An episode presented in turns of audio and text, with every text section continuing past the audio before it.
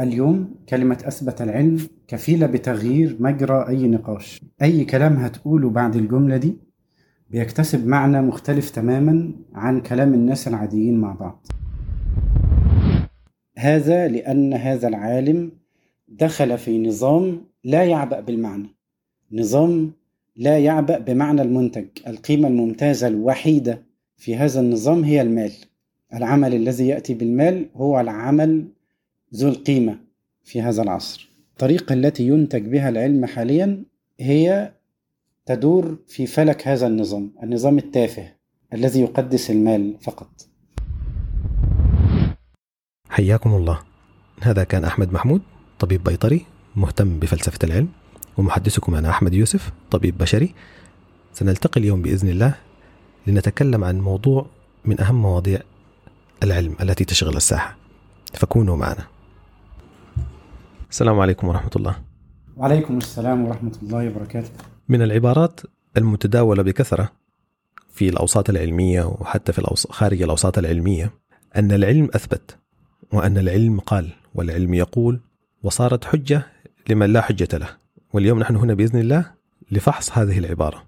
وكما يقول الدكتور عبد الله الشهري أنه من العبارات الشائعة قولهم العلم كفيل برفع وعينا. فهذه العبارة تثبت ما يشبه الوجود المستقل للعلم الطبيعي وتثبت تصرفا للعلم من تلقاء نفسه فهو يعز من يشاء ويذل من يشاء. إحنا هنا ما بنتكلمش عن العلم بمعناه المعجمي اللي هو إدراك الشيء على ما هو عليه في الواقع. إحنا هنا بنتكلم تحديدا عن العلم التجريبي أو العلم الطبيعي أو عن المنهجية العلمية الساينتفك ميثود اللي بتقوم على الملاحظة المنظمة وفرض الفروض واختبارها تجريبيا. توضيح أن العلم التجريبي هو واحد من الأدوات التي وهبها الله لنا ونحن هنا آه، لسنا ضد العلم التجريبي ونقول أنه يجب الاستفادة منه في مجاله. وهنا ممكن نتكلم عن تسلط العلم التجريبي اللي هو أنه انتقل العلم التجريبي من أن يكون منهجا للبحث في الطبيعة للكشف عن قوانينها إلى أن يصير أيديولوجيا حاكمة على كل شيء. في الواقع أن تسلط المعرفة العلمية أو المعرفة الموضوعية باعتبارها المصدر الوحيد للحق الثابت حاليا بقت هي أيديولوجية العصر الحديث زي ما حضرتك ذكرت. المشكلة إن التعامل مع العلم باعتباره طريق الخلاص في هذا العصر تحديدا الذي يعج بالمآسي التي ليس للعلم عليها من سبيل هو منبع المفارقة. في الماضي ربما كان الاعتقاد المسيحي يرشد الناس في مآسيهم لكن غاية ما تقدمه لهم المادية حاليا أن الموت هو النهاية. ومع ذلك استمرت المادية في البقاء واندثر كل منافسيها من الأديان والفلسفة والعلوم الإنسانية الأخرى أصبحت تابعة لهذه الطريقة الموضوعية في المعرفة. كما قال فرابند لا يوجد شيء اسمه نظرة علمية للعالم مثلما أنه لا يوجد هناك مشروع منتظم للعلم. وقال أيضا وهذا لا يمنع أن هناك أشياء يمكن تعلمها من العلم ولكن يمكننا أيضا أن نتعلم من الإنسانيات من الدين من بقايا التراث القديم الذي نفذ بجلده من انقضاض الحضارة الغربية. ومن تسلط العلم وتسلط من يتكلمون باسم العلم هو منح لقب علم ولا علم أو science و pseudo science كما قال كين ويلبر أنه يوجد علم زائف مثلما يوجد دين زائف والمعركة هنا بين ما هو حق وزائف منهما لا بين جنس العلم والدين. وكذلك يشير رضا زيدان في كتاب نحو منهج وصف للعلم أن الفواصل بين العلم واللا علم وفرض الأسلوب العلمي على كافة الأسئلة البشرية أفكار زائفة تفترض تصورا مفرطا في البساطة. على النشاط العلمي والمعرفي. فيرابند في كتابه طغيان العلم حاول تتبع تاريخ هيمنة المعرفة الموضوعية على على هذا العصر. فبدأ بتفكيك ادعاء آه، جاك مونو البيولوجي عالم البيولوجيا الجزيئية الفائز بجائزة نوبل. ادعاؤه بأنه عزى هيمنة النظرة الموضوعية إلى قدرتها العالية على الأداء. مسألة أخرى فيما يخص القدرة على الأداء أن التقنيات جاءت من قوانين عامة. هل وجدوا القوانين العامة بإجراءات تجريبية؟ فكرة وجود قوانين عامة ليس لها أساس تجريبي. هي في الأساس بدأت مع الفلسفة. طاليس الذي يؤرخ به بداية التفلسف والفلسفة اليونانية كان ما قاله هو قانون عام لا يستند بالطبع إلى أي أساس تجريبي. هو مجرد تأملات الفيلسوف عندما ادعى أن كل شيء من ماء وكل شيء ممتلئ بالآلهة. تغليص هنا بهذين الادعاءين قد بدأ فكرتين في منتهى الأهمية في تاريخ الفكر البشري عموما. الأولى أنه بدأ فكرة تفسير العالم من داخله أن كل شيء في العالم يعود إلى الماء الذي هو عنصر من هذا العالم.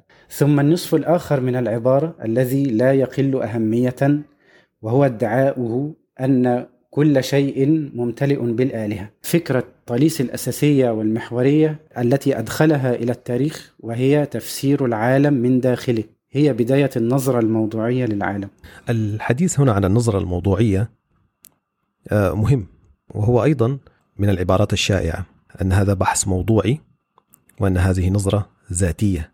أيضا كما قال دكتور عبد الله شهري أن الموضوعية ليست نقيضا للذاتية وإنما صورة من صورها ومرتبة من مراتبها. فكلما انزاح الإدراك من الذاتية باتجاه الموضوعية اقترب إدراكنا من الحقيقة وليس عملية انبتات أو انفصال لإدراكنا عن ذواتنا. وذلك لأن الذاتية أصل الموضوعية وليس العكس. بداية هذه الطريقة في تقديم المفاهيم وتبريرها وجدت مع أفلاطون. أفلاطون اعتبر الرياضيات هو النموذج الاسترشادي في المعرفة لأن الرياضيات معرفة شفافة مبنية على المفهوم فقط. هنا تعليق على لغة الرياضيات أو لغة الأرقام.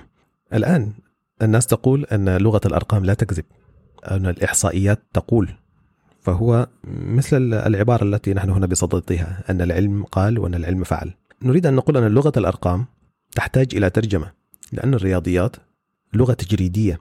وكما يقول عوني بلال في الرياضيات ليس مهما في الرقم سبعة أن يكون سبع درجات في الجنة أو سبع دركات من الجحيم. فجهنم والفردوس هنا سواء. وليس مهما أن يكون الثلاثة أبا وابنا وروحا قدس. أو كان الثلاثة زيدا وعمرا وأمهما.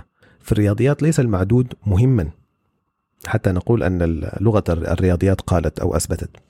ما يحتجون به نقلا عن بعض العلماء وهي وهو صحيح أن العالم كتب بلغة الرياضيات. وهنا أيضا يعلق عوني بلال أننا نأتي بثلاثة أرقام وتضرب الأول بالثاني ثم تقسم المجموع على مربع الثالث ثم تضع القلم جانبا. كيف يعقل أن حركة الأجرام؟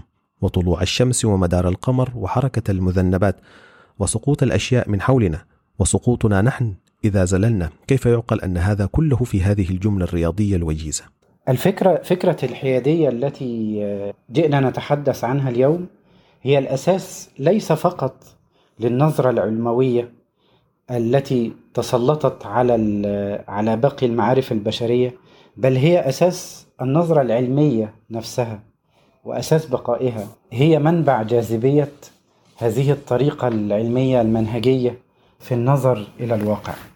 عزل الإنسان عن المعرفة للوصول إلى الموضوعية في التفسير وتفسير العالم من داخله هي قصة تاريخ المعرفة كما يرويه الآن الغربيون وبدأوا في التعامل مع الفكر الإنساني أنه قادر على فهم هذا العالم فهما موضوعيا قريبا من الصدق المطلق. ونحن نتكلم عن الموضوعية وعن نظرة الإنسان للعالم من حوله فلا بد أن نتكلم عن النفس البشرية. فكما يقول الشيخ عبد العزيز الطريفي أن بعض النفوس تجعل العلم وما تختاره منه وسيلة توصلها إلى تحقيق شهوتها ولا تخرج من أدلته إلا ما تهوى فتنتقي به ما تشتهي. كما ينتقي الآكل ما يشتهي من الطعام والعلم لديها وسيلة تلتقط به وليس غاية كما يظهر للناس.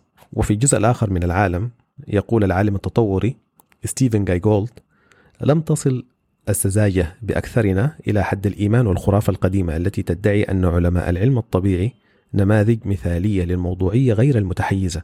وأنهم منفتحين بدرجات متساوية على كافة الاحتمالات ويصلون إلى استنتاجاتهم فقط على وزن الدليل ومنطق الحجة. نحن ندرك أن التحيزات والتفضيلات والقيم الاجتماعية والمواقف النفسية كل ذلك يلعب دورا قويا في عملية الاكتشاف.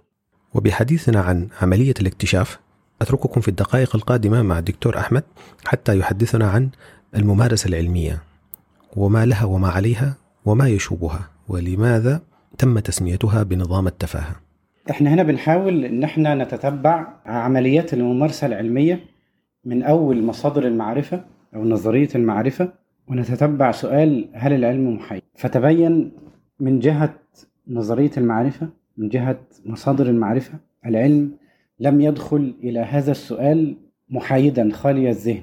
العلم يفرض عليك في إجابة هذا السؤال تصور معين للوجود وللإنسان.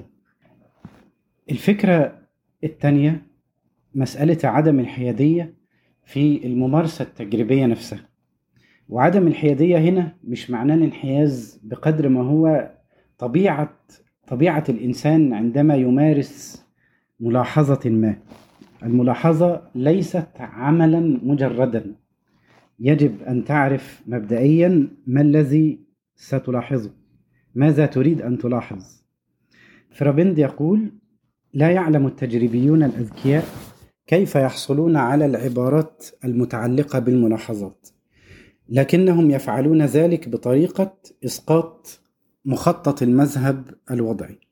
لنبدأ مما يلي يعتمد التجريبيون على كم كبير من المعرفة الضمنية فهم لا يسجلون ما تقوله الطبيعة ببساطة إنما يقودون أجهزتهم كما يقود سائقو سيارات السباق سياراتهم فغالبا ما يدفعونها إلى أقصى حدودها ثم يقومون بإعطاء أحكام حدسية عن التفاعلات الناتجة. كما أن التقارير التي يصدرها فريق ما تكون في العادة نتيجة مناقشات دقيقة بين أعضائه وهي وثائق سياسية تتضمن تنازلات. فالمستوى التجريبي ثقافة كاملة. لا تتبين علاقتها مع النظرية تماما.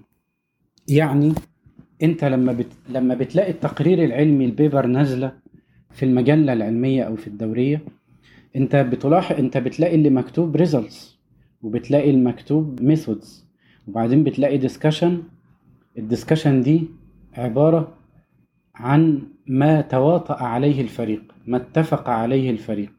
الفكرة بقى في معرفة ضمنية كامنة في كل الذين لاحظوا وأجروا هذه التجربة ورصدوا هذه المشاهدات.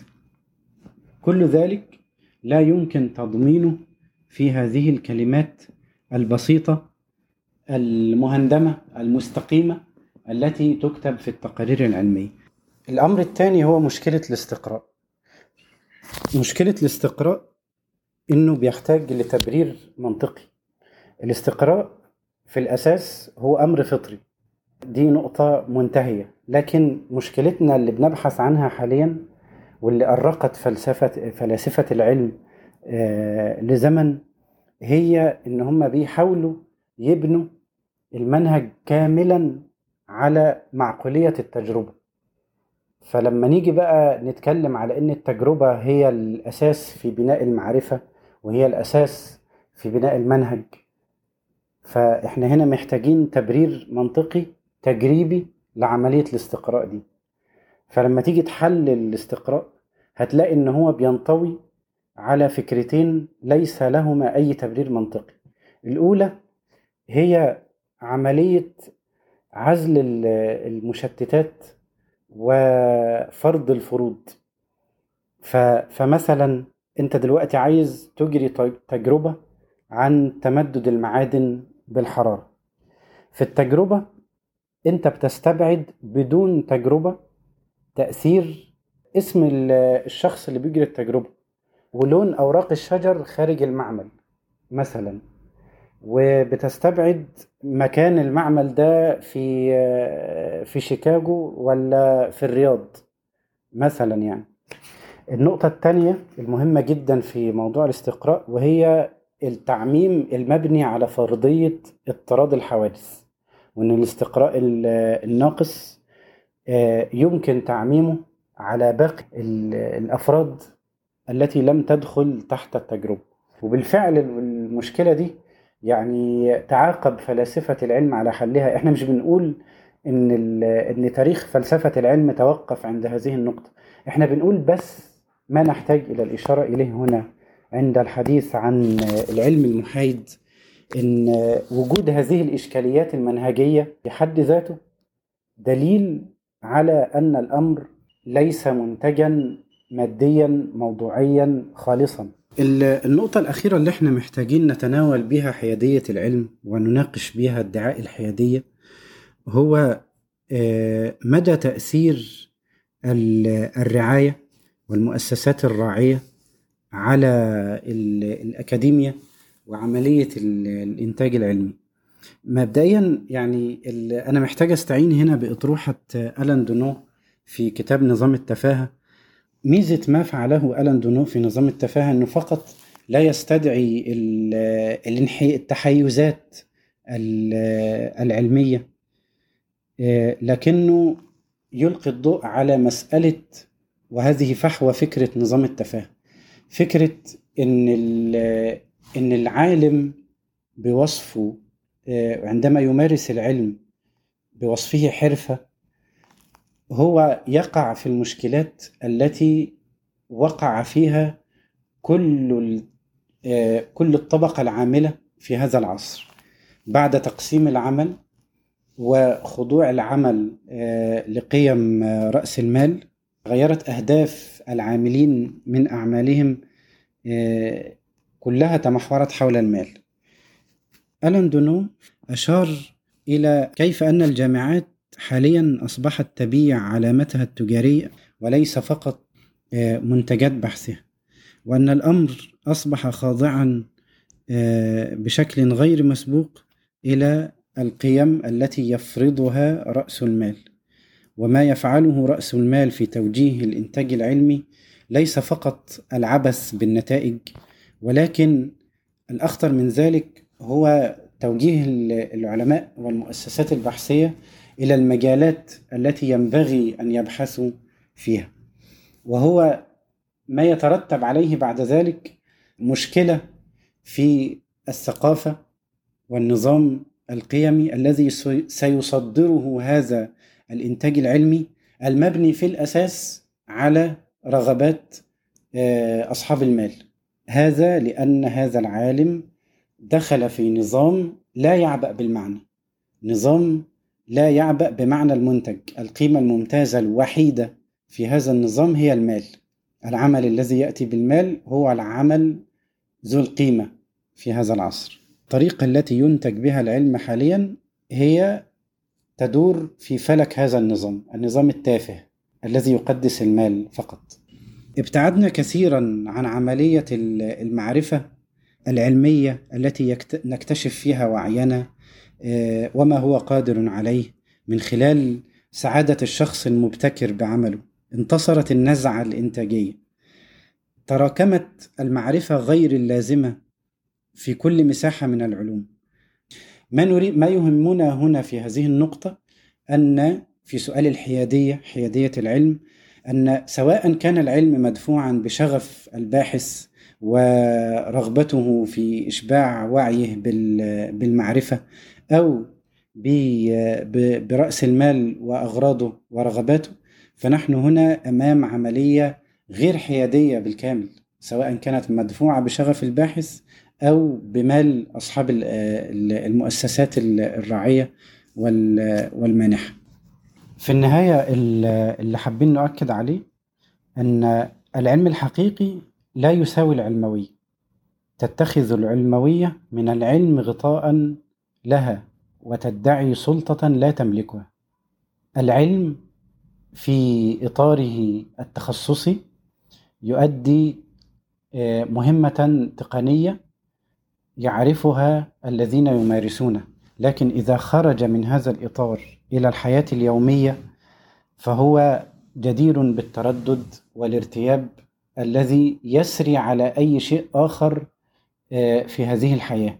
هو ليس صورة مطابقة للواقع. هو جانب من جوانب هذا الواقع. سيقول الفلاسفة فلاسفة العلم في كثير من الأحيان أن العلم يصحح ذاته. أي أن الأفكار الخاطئة سيتم دحضها في النهاية. هذا إلى حد ما صحيح لكن آه، في الحقيقة أن العوامل السياسية هي التي هزمت العلوم الزائفة النازية والسوفيتية وليس طبيعة التصحيح الذاتي للعلم. النقطة التي أريد التأكيد عليها وهو أن تعارض العلم الطبيعي مع الدين ليس مفزعا لهذه الدرجة التي نتصورها.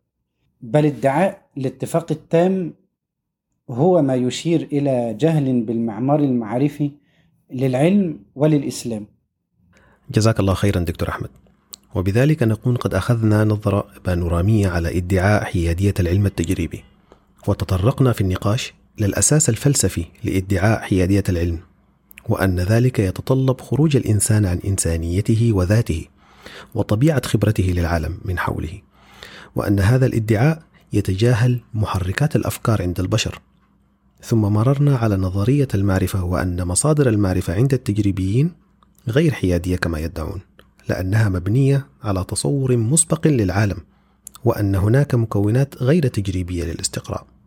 ثم نظرنا في الممارسة التجريبية نفسها وتبين لنا أن ما يحكمها هو رأس المال أو كما سماه ألوندونو بنظام التفاهة. هذا والله أعلم. وصلى الله وسلم على سيدنا محمد. السلام عليكم ورحمة الله.